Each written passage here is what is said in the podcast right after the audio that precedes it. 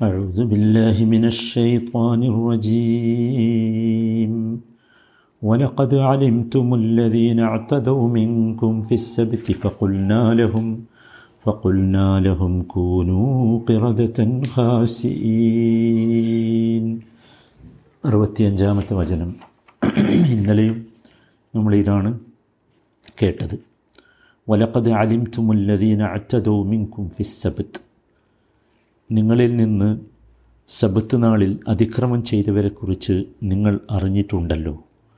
ഫക്കുൽനാലഹും കൂനു കിറദത്തൻ ഖാസിഈൻ. നാം അവരോട് പറഞ്ഞു നിങ്ങൾ ഹീനന്മാരായ കുരങ്ങുകളായി തീരുവീൻ ഇതിന്റെ വിശദീകരണം കഴിഞ്ഞ ദിവസം നാം മനസ്സിലാക്കി. ചില സുപ്രധാനമായ പാഠങ്ങൾ ഇതിൽ നിന്ന് നാം ഗ്രഹിക്കേണ്ടതുണ്ട്. അതിലൊന്നാമത്തേത് നാം ഇവർ പ്രയോഗിച്ച തന്ത്രം മനസ്സിലാക്കി. അള്ളാഹു ഹറാമാക്കിയ നിഷിദ്ധമാക്കിയ കാര്യങ്ങൾ തന്ത്രങ്ങളിലൂടെ സ്വായത്തമാക്കുക എന്നതും ഹറാമാണ്. ഇവർക്ക് സംഭവിച്ചത് അതാണല്ലോ. ശബ്ദ നാളിൽ ശബ്ദ ആചാരണത്തിന്റെ ഭാഗമായി ഇവർ ജോലിക്ക് പോകാൻ പാടില്ലായിരുന്നു. എന്നിട്ടും അവർ മത്സ്യത്തെ ബന്ധനത്തിലാക്കുകയാണ് ചെയ്തത്. ഇത് അള്ളാഹുവിന്റെ നിയമങ്ങളെ വെട്ടിക്കുന്ന പരിപാടിയാണ്. ഇത്തരം പരിപാടികൾ ഇന്ന് സമൂഹത്തിൽ ധാരാളമായി നമുക്ക് കാണാൻ സാധിക്കും. ചില ഉദാഹരണങ്ങൾ നാം ഇന്നലെ തന്നെ വിശദീകരിച്ചിരുന്നു. വിശേഷിച്ചും സാമ്പത്തിക രംഗത്ത് നമ്മൾ വളരെ കരുതലോടു കൂടി കാണേണ്ട കാര്യമാണ്. പലപ്പോഴും ഇന്നത്തെ അവസ്ഥ കാണുമ്പോൾ ജൂതന്മാരുടെ തന്ത്രത്തേക്കാൾ വലിയ തന്ത്രമാണ് ഇന്നത്തെ ഉമ്മത്ത് മുസ്ലിം ഉമ്മത്ത് എന്ന് പറയുന്നവർ സ്വീകരിക്കുന്നത് എന്ന് തോന്നിപ്പോകും. നബി സല്ലാഹു അലഹി വസല്ലമ്മ ഒരു വചനത്തിൽ ഇങ്ങനെ പഠിപ്പിച്ചത് കാണാം. ആ വചനത്തിന്റെ സിഹത്തിനെക്കുറിച്ച് ചെറിയ അഭിപ്രായ വ്യത്യാസമുണ്ടെങ്കിൽ പോലും അതിന്റെ ആശയം നബി സല്ലാ അലൈഹി സ്വല്ലമ്മ ഇങ്ങനെ പറഞ്ഞു ലാ തെർത്തക്കിബു മർത്തക്കബത്തിൽ യഹൂദ് ജൂതന്മാർ ചെയ്ത പാപം നിങ്ങൾ ചെയ്യരുത്. ഫതസ്തഹില്ലു മഹാരിമല്ലാബി അതിനൽ ഹയ്യൽ കൊച്ചു കൊച്ചു തന്ത്രങ്ങളെ കൊണ്ട് അള്ളാഹുവിന്റെ ഹെറാമുകളെ അവർ ഹലാലാക്കി. ഇത് ഇത്തരം തന്ത്രങ്ങൾ ഒരിക്കലും ഗുണം ചെയ്യുകയില്ല എന്ന് നമ്മളെല്ലാവരും അറിയേണ്ടതുണ്ട് മനസ്സിലാക്കേണ്ടതുണ്ട്. രണ്ടാമത്തെ കാര്യം ഈ വചനത്തിൽ നിന്ന് പഠിക്കേണ്ടത് ഇത്തരം തന്ത്രങ്ങൾ പ്രയോഗിച്ചാൽ അള്ളാഹു നടപ്പാക്കുന്ന ശിക്ഷയെക്കുറിച്ചാണ്. നിങ്ങൾ ആലോചിച്ച് നോക്കൂ ഇവിടെ അള്ളാഹു എന്ത് ശിക്ഷയാണ് നടപ്പാക്കിയത്? ഈ തന്ത്രം പ്രയോഗിച്ചവരെ അള്ളാഹു അവരെ നശിപ്പിച്ചിട്ടില്ല. മറിച്ച് അവരെ കുരങ്ങുകളാക്കി മാറ്റി. ഇവിടെ നമ്മൾ മനസ്സിലാക്കേണ്ടത് ഇവർ ചെയ്ത പാപം പ്രത്യക്ഷത്തിൽ അവർ പാപം ചെയ്യാത്തതുപോലെയാണ് അല്ലേ? സത്യത്തിൽ അവർ അത് ചെയ്യാൻ പാടില്ലല്ലോ. അതുപോലെ തന്നെ പ്രത്യക്ഷത്തിൽ ഇവർക്ക് മനുഷ്യന്റെ രൂപമുണ്ടായിരുന്നേക്കാം. പക്ഷേ ഇവർ കുരങ്ങന്മാരായിരുന്നു. അവരാരല്ല? മനുഷ്യരല്ല. നമ്മളെല്ലാവരും മനസ്സിലാക്കേണ്ടത് അൽ ജസ ഉമിൻ ജിൻസിൽ അമൽ എന്നാണ്. നമ്മുടെ പ്രവർത്തനത്തിന്റെ ഇനമനുസരിച്ചായിരിക്കും ഗുണമനുസരിച്ചായിരിക്കും നമുക്ക് പ്രതിഫലമുണ്ടാവുക രക്ഷയായാലും ശിക്ഷയായാലും. സൂറത്ത് അൻകബൂത്തിലെ നാൽപ്പതാമത്തെ വചനത്തിൽ അള്ളാഹു പറയുന്നുണ്ട് ഫക്കുല്ലൻ അഹദിനാബിദബിഹി ഓരോരുത്തരെയും അവരവരുടെ പാപത്തിനനുസരിച്ചാണ് നാം പിടികൂടുന്നത്. ഇത് നാം ഗൗരവത്തോടു കൂടി കാണേണ്ട ഒരു സംഗതിയാണ്. നാം ചെയ്യുന്ന പാപങ്ങൾ എന്തൊക്കെ ട്രിക്കുകൾ ഉപയോഗിച്ച് നമ്മൾ മറച്ചു വച്ചാലും ശരി ആ പാപങ്ങൾ അള്ളാഹു അറിയുന്നുണ്ട്. അതിനനുസരിച്ചുള്ള ശിക്ഷ കിട്ടുമെന്ന ബോധം നമുക്കുണ്ടാകേണ്ടതുണ്ട്. മൂന്നാമത്തെ കാര്യം ഇവിടെ സംഭവിച്ച ശിക്ഷയാണ്. എന്താണ് യഥാർത്ഥത്തിൽ ഇവിടെ സംഭവിച്ചത്? മനുഷ്യനെ കുരങ്ങുകളാക്കി മാറ്റുകയാണ്. അല്ലേ? അള്ളാഹുവിനെ സംബന്ധിച്ചിടത്തോളം അത് മതി. ഖുൻ എന്ന് പറഞ്ഞാൽ ഉണ്ടാകും. കൂനു കിറദത്തൻ ഹസീൻ എന്നത് പറഞ്ഞതോടുകൂടി അത് സംഭവിച്ചു. ഈ സമൂഹം വളരെ കുറച്ച് കാലമേ ജീവിച്ചിട്ടുള്ളൂ. ഇബിൻ അബ്ബാസ് റതി അള്ളാഹുനു പറയുന്നുണ്ട് മൂന്ന് ദിവസത്തിലധികം ഇവർ ജീവിച്ചിട്ടില്ല. ഇത്തരം സംഭവങ്ങളൊക്കെ മുൻകാലത്തും ഉണ്ടായിട്ടുണ്ട്. അവരൊന്നും അതിലധികം ജീവിച്ചിട്ടില്ല. അവർക്ക് പിന്നീട് ഭക്ഷണം കഴിക്കാൻ കഴിയില്ല വെള്ളം കുടിക്കാൻ കഴിയില്ല പ്രത്യുൽപാദന ശേഷി പോലും നഷ്ടപ്പെടും. ഇമാം കുർത്തുബി അദ്ദേഹത്തിന്റെ തഫ്സീറിൽ അത് രേഖപ്പെടുത്തുന്നുണ്ട്. ഇത് ഈ മസ്ഹ് എന്ന ഒരു ശിക്ഷയാണിത്. മസ്ഹ് പറഞ്ഞാൽ മനുഷ്യന്റെ പ്രകടമായ രൂപം മാറലാണ്. അള്ളാഹു സുബാൻ താൻ അതാണല്ലോ പറഞ്ഞത്. കുൽനാലഹും കൂനു കിറദത്തൻ ആ അവരെ ഫക്കുൽനാലഹും കൂനു കിറദത്തൻ ഖാസിഈൻ. കുരങ്ങുകളാകണം എന്നവരോട് കൽപ്പിച്ചു. അതായി. സുഹൃത്ത് ആറാഫിലും സുഹൃത്ത് മായിദയിലുമൊക്കെ ഈ ശിക്ഷ അള്ളാഹു എടുത്തു പറയുന്നുണ്ട്. ഇവിടെ ഒരു കാര്യം നമ്മൾ ഗ്രഹിക്കുക. ഇത് പറയുമ്പോൾ ഇതൊരു ജൂതന്മാരുടെ കഥയായി മാത്രം നാം മനസ്സിലാക്കരുത്. ഇത് ബനു ഇസ്രായേലിന് മാത്രമുള്ളതല്ല സഹോദരങ്ങളെ. ഈ ശിക്ഷ ഈ ഉമ്മത്തിനും സംഭവിക്കാം. നബി സല്ലാഹു അലഹി വസല്ലമ്മ ചില വിഭാഗം ആളുകൾക്ക് ഈ ശിക്ഷ വരുന്നതിനെക്കുറിച്ച് നമുക്ക് താക്കീത് നൽകിയിട്ടുണ്ട്. അതിലൊന്ന് കതിറിനെ നിഷേധിക്കുന്നവർ. അതുപോലെ കള്ളു കുടിക്കുന്നവർ അതുപോലെ മ്യൂസിക്കുകളെ അനുവദിക്കുന്നവർ അതിനെ കേൾക്കുകയും അതിനെ ജീവിതത്തിന്റെ ഭാഗമാക്കുകയും ചെയ്ത ആളുകൾ. ഇബിൻ മസ്ഊദ് റലി അള്ളാഹു താലൻ ഉദ്ധരിക്കുന്ന ഹദീസിൽ കാണാം. നബി സല്ലാ അലൈഹി സ്വലമ പറയുന്നത് ബൈന യദൈ അസ്സാ മസ്ഹുൻ വ ഹസ്ഫുൻ വ ഖദ്ഫുൻ. അന്ത്യദിനത്തിന് മുമ്പായി മസ്ഹുണ്ടാകും ഹസ്ഫുണ്ടാകും ഖദ്ഫുണ്ടാകും. നോക്കൂ മൂന്ന് തരം അവസ്ഥയെക്കുറിച്ചാണ്. അസാഹത്തിന് മുമ്പ് അന്ത്യദിനത്തിന് മുമ്പ് സംഭവിക്കുമെന്ന് നബി സല്ലാ അലുസല്ലമ നമുക്ക് താക്കീത് നൽകുന്നത്. എന്താണ് മസ്ഹ് എന്ന് പറഞ്ഞാൽ നമ്മൾ പറഞ്ഞു മനുഷ്യന്റെ രൂപം മാറലാണ്. അതാണ് യഥാർത്ഥത്തിൽ ഇവിടെ സംഭവിച്ചിട്ടുള്ളത്. ഹസ്ഫ് എന്ന് പറഞ്ഞാൽ ഭൂമി തന്നെ ആണ്ടുപോകലാണ്. ഭൂമി ആണ്ടുപോവുക. ജനങ്ങളും വീടും പ്രദേശവുമൊക്കെ ഒന്നിച്ച് ആണ്ടുപോവുക. നമുക്കറിയാം കാറൂന്റെ ചരിത്രത്തിൽ ഇത് സംഭവിച്ചിട്ടുണ്ട്. സൂറത്ത് ഖസസിലെ എൺപത്തി ഒന്നാമത്തെ വചനത്തിൽ പറയുന്നത് ഫഹസഫ്നാബിഹി വബിദാരിഹിൽ അർദ എന്നാണ്. കാറൂനെ നാം ആഴ്ത്തിക്കളഞ്ഞു എന്നാണ്. അതാണ് ഹസ്ഫ് ഹസ്ഫ് എന്ന് പറയുന്നത്. മൂന്നാമത്തേത് കദ്ഫാണ് ഇതും നമ്മൾ ഭയപ്പെടണം. എന്താണ് കദ്ഫ് എന്ന് പറഞ്ഞാൽ? അറം യുബിൽ ഹിജാറ കല്ലുകളെ കൊണ്ട് എറിഞ്ഞുള്ള ശിക്ഷയാണ്. നമുക്കറിയാം ലൂത്ത് അലഹിസ്സലാമിന്റെ സമൂഹത്തിൽ ഇത് സംഭവിച്ചു.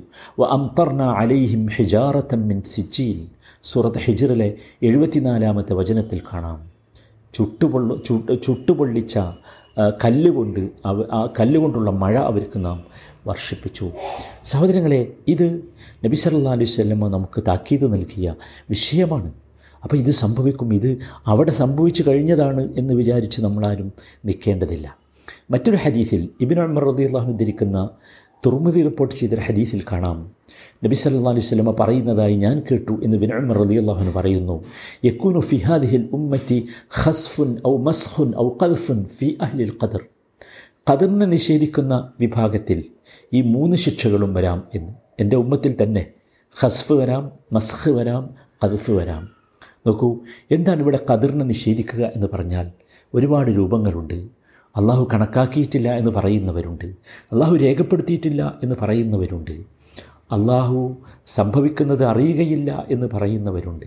ജനങ്ങൾ പ്രവർത്തിക്കുമ്പോഴാണ് അത് സംഭവിക്കുന്നത് അത് സൃഷ്ടിക്കപ്പെടുന്നത് എന്ന് പറയുന്നവരുണ്ട്.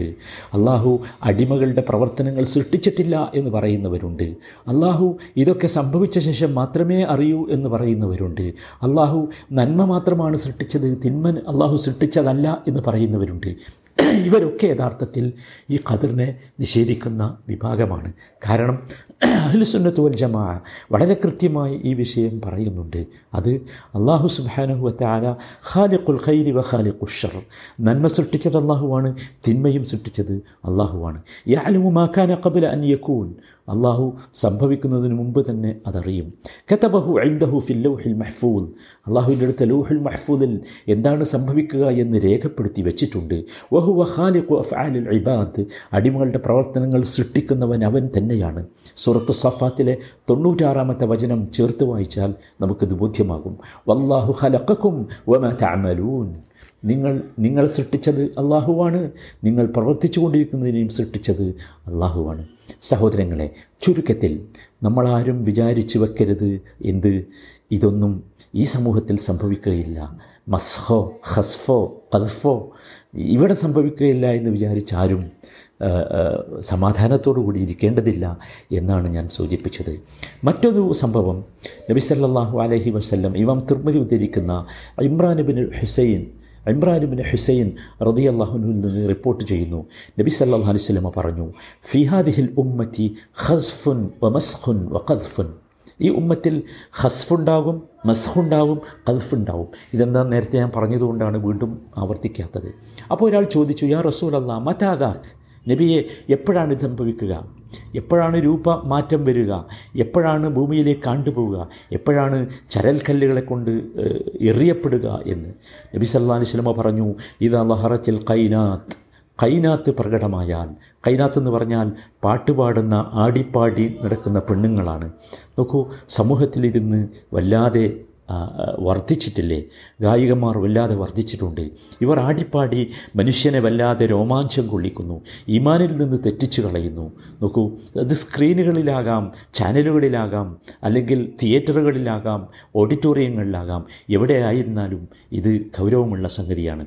ഇത് വന്നാൽ ഈ ഇത്തരത്തിലുള്ള ശിക്ഷകൾ വരാമെന്നാണ്. മറ്റൊന്ന് നബി പറഞ്ഞത് വളരെ കൃത്യമായി നമ്മൾ മനസ്സിലാക്കണം. നബി പറഞ്ഞ രണ്ടാമത്തെ വാചകം വൽ മആസിഫ് എന്നാണ്. എന്താണ് മആസിഫ് എന്ന് പറഞ്ഞാൽ? മആസിഫ് എന്ന് പറഞ്ഞാൽ നമ്മൾ ഇന്ന് ഉപയോഗിച്ചു കൊണ്ടിരിക്കുന്ന മ്യൂസിക് ഇൻസ്ട്രുമെൻസുകളാണ്. ഗിറ്റാറും അതുപോലെയുള്ള പല സാധനങ്ങളുണ്ടല്ലോ ഇതൊക്കെ യഥാർത്ഥത്തിൽ നമ്മൾ മനസ്സിലാക്കണം മആസിഫുകളാണ് ഇതിന്റെ ഉപയോഗം ഇന്ന് നാൾക്ക് നാൾ വർദ്ധിച്ചു കൊണ്ടിരിക്കുകയാണ് സമൂഹത്തിലെ എല്ലാവരും അതൊരു ശരിയാണ് എന്ന രീതിയിലേക്ക് വന്നിരിക്കുകയാണ്. മ്യൂസിക്കും മ്യൂസിക് ഇൻസ്ട്രുമെൻസും ഒക്കെ പഠിക്കുന്നതും പഠിപ്പിക്കുന്നതുമൊക്കെ സംസ്കാരത്തിന്റെ ഭാഗമായി മാറിയിരിക്കുകയാണ്. ഇവിടെയാണ് വിശ്വാസി വളരെ ഗൗരവത്തോടു കൂടി ഓർക്കേണ്ട കാര്യം. നോക്കൂ ഇതും നാം ഗൗരവത്തോടു കൂടി കാണണം. അതുപോലെ തന്നെ മൂന്നാമതായി നബി അലൈഹി വസല്ലം പറഞ്ഞത് ശുചിപത്തിൽ കുമൂർ എന്നാണ്.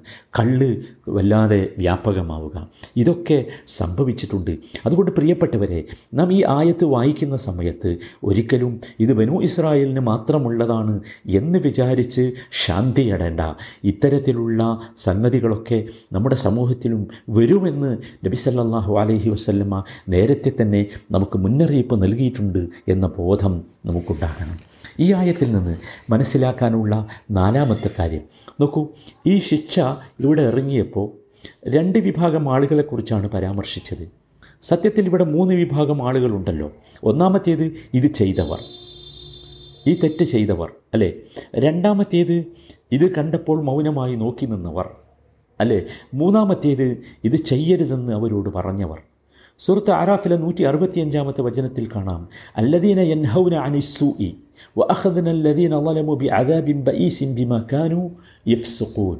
ഈ ആയത്തിൽ നിന്ന് നമ്മൾ മനസ്സിലാക്കേണ്ടത് ഇവിടെ ഈ അക്രമം ഈ തെറ്റ് പ്രവർത്തിച്ചവരെയാണ് അള്ളാഹു ഈ ശിക്ഷ കൊണ്ട് പിടികൂടിയത് എന്നാണ്. അല്ലേ? മൂന്നാമത്തെ വിഭാഗത്തിന് യഥാർത്ഥത്തിൽ എന്താണ് സംഭവിച്ചത്?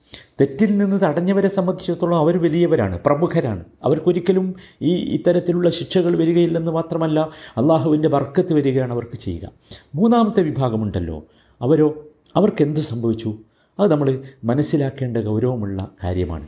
അവർ യഥാർത്ഥത്തിൽ ഇവരെ തടഞ്ഞിട്ടില്ല. തടഞ്ഞിട്ടില്ലെന്ന് മാത്രമല്ല തടയാൻ ശ്രമിച്ചവരോട് അവർ ചോദിച്ച ചോദ്യം സുഹൃത്ത് ആറാഫിലെ നൂറ്റി അറുപത്തി നാലാമത്തെ വചനത്തിലുണ്ടല്ലോ. അവരെന്താ ചോദിച്ചത്? ലിമത അഴുതൂ കൗമൻ അള്ളാഹു മുഹ്ലിക്കുഹും ഔ മുഅദിബുഹും അദാബൻ ഷദീദ നിങ്ങളെന്തിനാണ് ഈ ആളുകളെ ഉപദേശിക്കാൻ പോകുന്നത്? അള്ളാഹു അവരെ നശിപ്പിച്ചോട്ടെ അല്ലെങ്കിൽ ശിക്ഷിച്ചോട്ടെ കഠിനമായി ശിക്ഷിച്ചോട്ടെ? നിങ്ങൾക്കെന്ത് എന്ന് ചോദിച്ച മൂന്നാമത്തെ വിഭാഗമുണ്ട്. യഥാർത്ഥത്തിൽ ഈ വിഭാഗം നോക്കൂ ഇതവർ ചോദിച്ചത് എന്തുകൊണ്ടാണ്? ഇതവർ ചോദിച്ചത് ഈ ഈ തെറ്റ് ചെയ്ത ആളുകൾ ശിക്ഷിക്കപ്പെടും എന്ന് ഉറപ്പുള്ളത് കൊണ്ടാണ്. അപ്പോൾ മൂന്നാമത്തെ ഈ വിഭാഗം യഥാർത്ഥത്തിൽ അവർ വിശ്വസിക്കുന്നുണ്ട് ഈ തെറ്റ് ചെയ്ത വിഭാഗത്തെ ഈ മീൻ പിടിക്കാൻ വേണ്ടി ബണ്ട് കെട്ടിയുണ്ടാക്കിയ വിഭാഗത്തെ അള്ളാഹു ശിക്ഷിക്കും എന്ന് ഇവർ മനസ്സിലാക്കിയിട്ടുണ്ട്. അഥവാ ഇവർ ഈ ആളുകൾ ചെയ്യുന്ന തെറ്റിൽ തൃപ്തരായിരുന്നില്ല. അല്ലേ? തൃപ്തരായിരുന്നില്ല. എന്നാൽ അവരെന്ത് ചെയ്തിട്ടില്ല? മറ്റവർ ചെയ്തതുപോലെ ഇവരെ തടഞ്ഞിട്ടില്ല. അവർ ഹൃദയത്തിൽ അവരുടെ മനസ്സിൽ ഒരിക്കലും ഇതിനെ അവർ തൃപ്തിപ്പെട്ടിരുന്നില്ല. അവർ തടഞ്ഞിട്ടില്ല. അത് ശരിയാണ്. എന്തുകൊണ്ടാണ് യഥാർത്ഥത്തിൽ അവർ തടയാതെ പോയത്? തൃപ്തിപ്പെട്ടാണോ തടയാതെ പോയത്? അല്ലാതെ അതോ അതല്ല തൃപ്തി തൃപ്തിയില്ല എന്നിട്ട് അവർ തടയാതെ പോയത് സത്യത്തിൽ ഇവരുടെ തടയിൽ കൊണ്ട് ഗുണമുണ്ടാവുകയില്ല എന്ന വിചാരത്തോടു കൂടിയാണോ? ഇതാണ് നമ്മൾ മനസ്സിലാക്കേണ്ട വളരെ പ്രധാനപ്പെട്ട ഒരു സംഗതി. ഞാൻ ഈ ഈ സംഭവവുമായി ബന്ധപ്പെട്ട് ഇബ്നു അബ്ബാസ് റതി അള്ളാഹു അൻഹു അദ്ദേഹത്തിന്റെ മൗലയായിരുന്ന ഇക്രിമയുമായി നടത്തിയ ഒരു സംഭാഷണം അതിമനോഹരമാണ് ഇമാം അബ്ദുൾ റസാഖ് അദ്ദേഹത്തിന്റെ മുസന്നഫിൽ അത് എടുത്തു ചേർത്തിട്ടുണ്ട്. അദ്ദേഹം പറയുന്നു ഇക്രിമ റതി അള്ളാഹു താല അൻഹു മൗ ഇബിൻ അബ്ബാസിന്റെ മൗലയാണ്. ഇക്രിമ പറയുകയാണ് ഞാൻ ഇബിനു അബ്ബാസിന്റെ അടുത്ത് ഒരു ദിവസം വന്നു. അപ്പോൾ ഇബിനു അബ്ബാസ് തന്റെ മടിയിൽ മുസ്ഹഫ് വെച്ച് കരഞ്ഞുകൊണ്ടിരിക്കുന്നു. ഞാൻ അദ്ദേഹത്തിന്റെ അടുത്തേക്ക് ചെന്നു. അപ്പോഴും അദ്ദേഹം കരയുക തന്നെയാണ്. എനിക്ക് പേടിയായി അടുത്ത് ചെല്ലാൻ. എന്നാലും ഞാൻ അടുത്ത് ചെന്ന് അദ്ദേഹത്തിന്റെ അടുത്ത് ഇരുന്നു. എന്നിട്ട് ഞാൻ ചോദിച്ചു മാ യുബിക്ക എന്ത് എന്താണ് താങ്കളെ കരയിപ്പിക്കുന്നത് എന്ന്? അപ്പോൾ അദ്ദേഹം പറഞ്ഞത് ഈ കടലാസുകളാണ് എന്നെ കരയിപ്പിക്കുന്നത് എന്നാണ്. എന്തായിരുന്നു ആ പേജുകളിൽ ഉണ്ടായിരുന്നത്? അത് മുസ്ഹഫാണ്. ഞാൻ ചോദിച്ചു എന്താണിതിൽ മുസ്ഹഫ് അല്ലേ ഇത് ഖുർആാനല്ലേ? ഇതെന്താണ് കരയിപ്പിക്കാനെന്ന്? സൂറത്ത് ആറാഫിലെ നൂറ്റി അറുപത്തഞ്ചാമത്തെ വചനത്തിലാണ് അപ്പോൾ അദ്ദേഹം ഉണ്ടായിരുന്നത്. ഫലം മനസ്സു മാതുക്കിറൂബിഹി അൻജൈനല്ലദീന എൻഹൗന അനിസ്സു നോക്കൂ അള്ളാഹു ആരെ രക്ഷിച്ചു എന്നാണ് ഇവിടെ പറഞ്ഞത്? അൻജൈനല്ലദീന എൻഹൗന അനിസു ചീത്തയിൽ നിന്ന് തടഞ്ഞ ആളുകളെ തിന്മയിൽ നിന്ന് തടഞ്ഞ ആളുകളെ അള്ളാഹു രക്ഷിച്ചു എന്ന് പറയുന്നു. അപ്പോൾ തെന്മ ചെയ്ത ആളുകളെ നാം വലിയ ശിക്ഷ നൽകി പിടികൂടുകയും ചെയ്തു എന്നും പറഞ്ഞു. എന്നിട്ട് ഇബിൻ അബ്ബാസ് പറയുന്നു ഇവിടെ രണ്ട് വിഭാഗം ആളുകളെക്കുറിച്ച് പറഞ്ഞു. മൂന്നാമത്തെ വിഭാഗത്തെ എന്തു ചെയ്തു എന്ന് കാണുന്നില്ല. അവരെന്തു ചെയ്തു? നമ്മളൊക്കെ ഈ കാലത്ത് ഇങ്ങനെയല്ലേ തിന്മകൾ ചെയ്യുന്ന ആളുകളെ നാം കാണും. പക്ഷേ നാം അതിനെ എതിർക്കുകയില്ല. അല്ലെങ്കിൽ അത് ശരിയാക്കാൻ ശ്രമം നടത്തുകയില്ല. അപ്പോൾ ഞാനും അതിൽ പെട്ടുപോവുകയില്ലേ? ഞാനും അങ്ങനെ പലതും ചെയ്യാറുണ്ട് എന്ന് പറഞ്ഞുകൊണ്ട് ഇബിൻ അബ്ബാസ് ബേജാറാവുകയാണ്. അദ്ദേഹം പറഞ്ഞ വാചകം നഹ്നു നറ അഷ്യ അഫി വാക്കുഹ നുൻകിറുഹ ലാക്കിൻ ലാ നതകല്ലം. നമ്മൾ സത്യത്തിൽ ഇന്ന് പല സംഭവങ്ങളും കാണാറുണ്ട്. അത് കാണുമ്പോൾ നമുക്ക് അതിനോട് വെറുപ്പാണ്. എന്നാലും നമ്മൾ സംസാരിക്കാറില്ല. കാരണം സംസാരിക്കാൻ നമുക്ക് കഴിയാറില്ല. നാം മൗനം അവലംബിക്കും അപ്പോൾ നമ്മളും നശിച്ചു പോവുകയില്ലേ എന്ന ബേജാറായിരുന്നു അദ്ദേഹത്തിന് ഉണ്ടായിരുന്നത്. ആ സമയത്ത് ഇക്രിമ റതി അള്ളാഹു അൻഹു അദ്ദേഹത്തോട് പറഞ്ഞ ഒരു വാചകം. അദ്ദേഹം പറഞ്ഞത് ഹൗലായില്ലദീന സക്കത്തു കരിഹുമ അലൈഹിൽ ഇബിന് അബ്ബാസ് ഈ ആളുകളിലെ ഈ മൗനം അവലംബിച്ച ആളുകൾ അവർ യഥാർത്ഥത്തിൽ ഈ അതിക്രമം പ്രവർത്തിച്ചവരെ വെറുത്തിട്ടുണ്ടല്ലോ. വെറുത്തിട്ടുണ്ട്. അതുകൊണ്ടാണ് അള്ളാഹു അവരെ ശിക്ഷിക്കും എന്നിവർ പറഞ്ഞത്. അല്ലേ? അപ്പോൾ അതുകൊണ്ട് വെറുത്തിട്ടുണ്ട്. വെറുത്തിട്ടുണ്ട് വെറുത്തിട്ടുണ്ട് എന്നതുകൊണ്ട് തന്നെ അവർ ആ ശിക്ഷയിൽ നിന്ന് രക്ഷപ്പെടുമെന്നാണ് മനസ്സിലാകുന്നത് എന്നാണ് എക്കിരിമ റദിയുള്ളാഹു പറഞ്ഞത്. ഈ വാചകം കേട്ട മാത്രയിൽ ഇബിനു അബ്ബാസ് അദ്ദേഹത്തിന് രണ്ട് മനോഹരമായ വസ്ത്രങ്ങൾ എക്കിരിമക്ക് സമ്മാനമായി നൽകിയെന്ന് ചരിത്രം രേഖപ്പെടുത്തിയിട്ടുണ്ട്. അപ്പോൾ ഇവിടെ നമ്മളൊരു കാര്യം മനസ്സിലാക്കണം. ഇത്തരത്തിലുള്ള ഈ മൂന്ന് വിഭാഗം ആളുകളെ പറ്റി നമ്മൾ മനസ്സിലാക്കിയല്ലോ. ഒന്ന് തെറ്റ് പ്രവർത്തിക്കുന്നവർ. രണ്ട് ആ തെറ്റിനെ എതിർക്കുന്നവർ മൂന്ന് ആ തെറ്റിന്റെ മുമ്പിൽ മൗനം അവലംബിക്കുന്നവർ. ഇവിടെ നമ്മൾ മനസ്സിലാക്കേണ്ടത് ഒന്നും രണ്ടും വിഭാഗത്തെക്കുറിച്ച് നമുക്ക് സംശയമൊന്നുമില്ല. മൂന്നാമത്തെ വിഭാഗം മൗനം അവലംബിച്ചവർ. ആ തെറ്റിൽ തൃപ്തരായിക്കൊണ്ടാണ് അവർ മൗനം അവലംബിച്ചതെങ്കിൽ അവസരം കിട്ടിയാൽ അവരും അതിൽ പങ്കെടുക്കും എന്ന രീതിയിലാണെങ്കിൽ നമ്മൾ മനസ്സിലാക്കേണ്ടത് ഈ മൗനം അവലംബിച്ചവൻ ഷെയ്ത്താനും അഹ്റസാണ്. മൗനിയായ ഷെയ്ത്താനാണ് തൃപ്തരാണെങ്കിൽ നമ്മൾ മനസ്സിലാക്കണം. ഇനി ഇതിനെക്കുറിച്ച് ഇതിനെ അനുകൂലിച്ച് സംസാരിച്ചാലോ? അവൻ ഷെയ്ത്താനു നാത്യക്കാണ് സംസാരിക്കുന്ന ഷെയ്ത്താനാണ് അള്ളാഹു ഈ രണ്ട് വിഭാഗത്തിൽ നിന്നും നമ്മളെയൊക്കെ കാത്തു രക്ഷിക്കുമാറാകട്ടെ ഇവിടെ നമ്മൾ മനസ്സിലാക്കേണ്ടത് വളരെ വ്യക്തമാണ് ചിത്രം. എന്താണെന്ന് ചോദിച്ചാൽ നമ്മൾ മൗനം അവലംബിക്കുന്നത് ചിലപ്പോൾ നാം മൗനം അവലംബിക്കും. എന്തുകൊണ്ടെന്ന് ചോദിച്ചാൽ നമുക്കവിടെ സംസാരിക്കാൻ ഒരു പക്ഷേ അവകാശമുണ്ടാവുകയില്ല. അല്ലെങ്കിൽ കഴിവുണ്ടാവുകയില്ല അല്ലെങ്കിൽ നാം സംസാരിച്ചാൽ അവിടെ വില പോവുകയില്ല. അല്ലെങ്കിൽ നാം സംസാരിച്ചാൽ എല്ലാവരും കൂടി നമ്മളെ നശിപ്പിച്ചു കളയും. ഇങ്ങനത്തെ അവസ്ഥയൊക്കെ വരുമ്പോൾ യഥാർത്ഥത്തിൽ നാം മനസ്സിലാക്കേണ്ടത് നാം അതിൽ സംതൃപ്തരല്ല എന്നതുകൊണ്ട് തന്നെ അള്ളാഹു നമ്മെ ഈ ശിക്ഷയിൽ നിന്ന് രക്ഷപ്പെടുത്തും എന്നാണ്. എന്നാൽ ഒരു കാരണവശാലും സന്ദർഭവും അവസരവും ഉണ്ടായിട്ട് കഴിവുള്ളവർ സ്വാധീനമുള്ളവർ സാധിക്കുന്നവർ സംസാരിച്ചാൽ ഫലം ചെയ്യുന്നവർ ഒരിക്കലും തിന്മകളുടെ മുമ്പിൽ മൗനമാകാൻ പാടില്ല എന്ന് നാം മനസ്സിലാക്കണം. അത് അള്ളാഹുവിന്റെ കോപത്തിന് കാരണമാകുമെന്ന ബോധം നമുക്കുണ്ടാകേണ്ടതുണ്ട്. സഹോദരങ്ങളെ ഒരു കാര്യം കൂടി ഇവിടെ മനസ്സിലാക്കണം. എന്തിനാണ് യഥാർത്ഥത്തിൽ തിന്മകളെ നാം എതിർക്കാൻ പോകുന്നത്? വിശ്വാസികളുടെ ബാധ്യതയായാണല്ലോ അള്ളാഹു അത് പറഞ്ഞിട്ടുള്ളത്. എന്തിനാണത്? അതിനൊരുപാട് കാരണങ്ങളുണ്ട്. അതിൽ ഒന്നാമത്തേത് ഈ അലാനുൽ ഹക്കാണ് സത്യം പ്രഖ്യാപിക്കലാണ് നമ്മുടെ ബാധ്യത. നമ്മളത് ചെയ്യണം. അതിനാണ് അള്ളാഹു നമ്മെ നമ്മോട് കൽപ്പിച്ചിട്ടുള്ളത്. നമ്മെ സൃഷ്ടിച്ചിട്ടുള്ളത് പോലും അതിനാണ്. അപ്പോൾ അത് അത് സംഭവിക്കേണ്ടതുണ്ട്. സത്യത്തെ നമ്മൾ പ്രഖ്യാപിക്കണം. നോക്കൂ പ്രഖ്യാപിച്ചിട്ടില്ലെങ്കിൽ എന്ത് വരും എന്നറിയോ? വരും തലമുറ ഈ തെറ്റാണ് ഈ തിന്മയാണ് ശരി എന്ന് മനസ്സിലാക്കി പോകും. അങ്ങനെ സംഭവിക്കരുത്. അങ്ങനെ സംഭവിച്ചാൽ ഈ മൗനം വലിയ ആപത്തായി മാറും. ഇത് നമ്മുടെ സമൂഹത്തിൽ ഇന്ന് വല്ലാതെ വ്യാപിച്ചിട്ടുണ്ട്. അതുകൊണ്ട് ഒരിക്കലും അതിന് നമ്മൾ പോകാൻ പാടില്ല. ഇത് നമ്മളെല്ലാവരും മനസ്സിലാക്കേണ്ട വലിയൊരു കാര്യമാണ്. അതുകൊണ്ട് സത്യത്തെ പ്രഖ്യാപിക്കൽ സത്യത്തെ വെളിപ്പെടുത്തൽ സത്യത്തെ മുമ്പോട്ട് കൊണ്ടുപോരൽ അത് നമ്മുടെ ബാധ്യതയാണ് നമ്മുടെ കടമയാണ് എന്ന് വളരെ കൃത്യമായി നാം മനസ്സിലാക്കണം. ഇനി രണ്ടാമത്തെ കാര്യം. നമ്മൾ ഇത് ഈ തെറ്റിനെ നാം നിഷേധിച്ചു കളഞ്ഞാൽ അതിനെ എതിർത്താൽ രണ്ടാമതായി കിട്ടുന്നത് നമ്മൾ അവർക്കെതിരെ ഹുജ്ജത്ത് കൊണ്ടുവന്നു. തെളിവ് കൊണ്ടുവന്നു. നമ്മൾ പറഞ്ഞല്ലോ. പറഞ്ഞല്ലോ. അല്ലേ? നോക്കൂ. അത് വളരെ പ്രധാനമാണ്. തെളിവ് കൊണ്ടുവരിക എന്നത്. നമ്മൾ പറഞ്ഞു ഇത് തെറ്റാണ്. എന്നിട്ടും അവർ ചെയ്തോട്ടെ? നമുക്ക് വിരോധമല്ല. പക്ഷേ അത് നമ്മുടെ ബാധ്യതയായി നാം സ്വീകരിക്കണം. മൂന്നാമത്തെ ഇതിന്റെ ഗുണം സഹോദരങ്ങളെ ചിലപ്പോൾ അവർ ഭയപ്പെട്ടു പോകും. ചിലപ്പോൾ ഉപദേശം അവർക്ക് ഗുണം ചെയ്യും. അതാണല്ലോ ഇവിടെയും പറഞ്ഞത്. എപ്പോഴെങ്കിലുമൊക്കെ അത് ഗുണം ചെയ്യാൻ സാധ്യതയുണ്ട്. അത് നമ്മൾ മനസ്സിലാക്കണം. അതുകൊണ്ട് നമ്മൾ ഒരിക്കലും ഞാൻ പറയൂല ഞാൻ ഉപദേശിക്കൂല അവർ നന്നാകാൻ സാധ്യതയില്ല എന്ന് നമ്മൾ അങ്ങോട്ട് അടച്ച് പ്രഖ്യാപിക്കരുത്. കാരണം ഇവരുടെയൊന്നും ഹൃദയത്തെ മുറിച്ചു നോക്കാൻ നമുക്ക് സാധിക്കുകയില്ല എന്നതാണ് കാരണം. അതുകൊണ്ട് ഭാവിയിൽ അവർ ഇത് സ്വീകരിച്ചേ സ്വീകരിച്ചേക്കാം. നാം അതാണ് മനസ്സിലാക്കേണ്ടത്. നമുക്കറിയില്ല.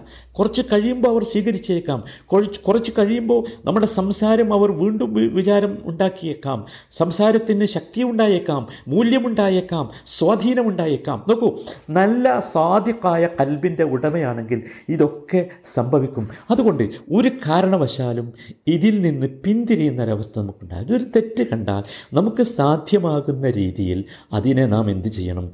അതിനെ അതിനെ ഏ, ഗുണദോഷിക്കണം എതിർക്കണം കഴിയുന്നത്ര നമുക്ക് കഴിയുന്ന രീതിയിൽ. അതാണ് നമ്മളെല്ലാവരും ചെയ്യേണ്ടത്. അതല്ലെങ്കിൽ സമൂഹത്തിൽ എന്ത് സംഭവിക്കും സഹോദരങ്ങളെ? ഇതൊക്കെ ഈ തിന്മകളൊക്കെ നന്മകളാണ് എന്ന് വിചാരിക്കപ്പെടും. ഇന്ന് യഥാർത്ഥത്തിൽ സംഭവിച്ചത് അതാണ്. നോക്കൂ ഇവിടെ നാം പറഞ്ഞ ഒരുപാട് തിന്മകളില്ലേ?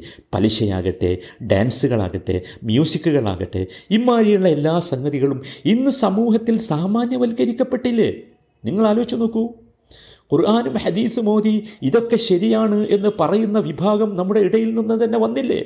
സുബാനല്ലാ ആലോചിച്ച് നോക്കൂ എന്തുമാത്രം ഭയാനകമാണ് കാര്യങ്ങളെന്ന്. അതുകൊണ്ട് പ്രിയപ്പെട്ട സഹോദരങ്ങളെ നമ്മളെല്ലാവരും ഭയപ്പെടുക. ഹസ്ഫിനെ കൽഫിനെയൊക്കെ നമ്മൾ ഭയപ്പെടണം. ഇതുപോലെയുള്ള മാരകമായ ശിക്ഷകൾ ഈ സമൂഹത്തിലും വരാം. നാം ഭയപ്പെടണം സഹോദരന്മാരെ. നമ്മളൊക്കെ പലതും കണ്ടുകൊണ്ടിരിക്കുകയാണ്. അതുകൊണ്ട് ഈ കാഴ്ച നമ്മൾ കൊണ്ടുപോകേണ്ടത് ഒരു പുനർവിചിന്തനത്തിലേക്കാകണം. വിശേഷിച്ചും റമദാനിന്റെ തൊട്ടടുത്ത ദിവസമാണ് ഞാൻ നിങ്ങളോട് സംസാരിക്കുന്നത്. പ്രിയപ്പെട്ടവരെ ഞാൻ ആരോടെങ്കിലുമുള്ള വെറുപ്പ് കൊണ്ടല്ല ഇതൊന്നും സംസാരിച്ചത്. മറിച്ച് പ്രിയപ്പെട്ടവരെ നമ്മളൊക്കെ ഓർക്കണം ഇത്തരം തിന്മകൾ നമ്മുടെ ജീവിതത്തിൽ വന്നാൽ സംഭവിക്കാൻ പോകുന്നത് ഇത്തരത്തിലുള്ള മാരകമായ ശിക്ഷകളായിരിക്കുമെന്നും ഒരിക്കലും നമുക്ക് തടുക്കാൻ പറ്റാത്ത ശിക്ഷകൾ. ഈ പറഞ്ഞ രീതിയിലുള്ളതല്ലാത്ത ഒരുപാട് ശിക്ഷകൾ ഇപ്പോൾ നമ്മൾ കണ്ടുകൊണ്ടിരിക്കുന്നതൊക്കെ അതാണല്ലോ. അള്ളാഹുവിന് ഇതൊക്കെ നിഷ്പ്രയാസമാണ്. അത് മനസ്സിലാക്കി നാം തെറ്റുകളിൽ നിന്ന് മടങ്ങാനായിരിക്കണം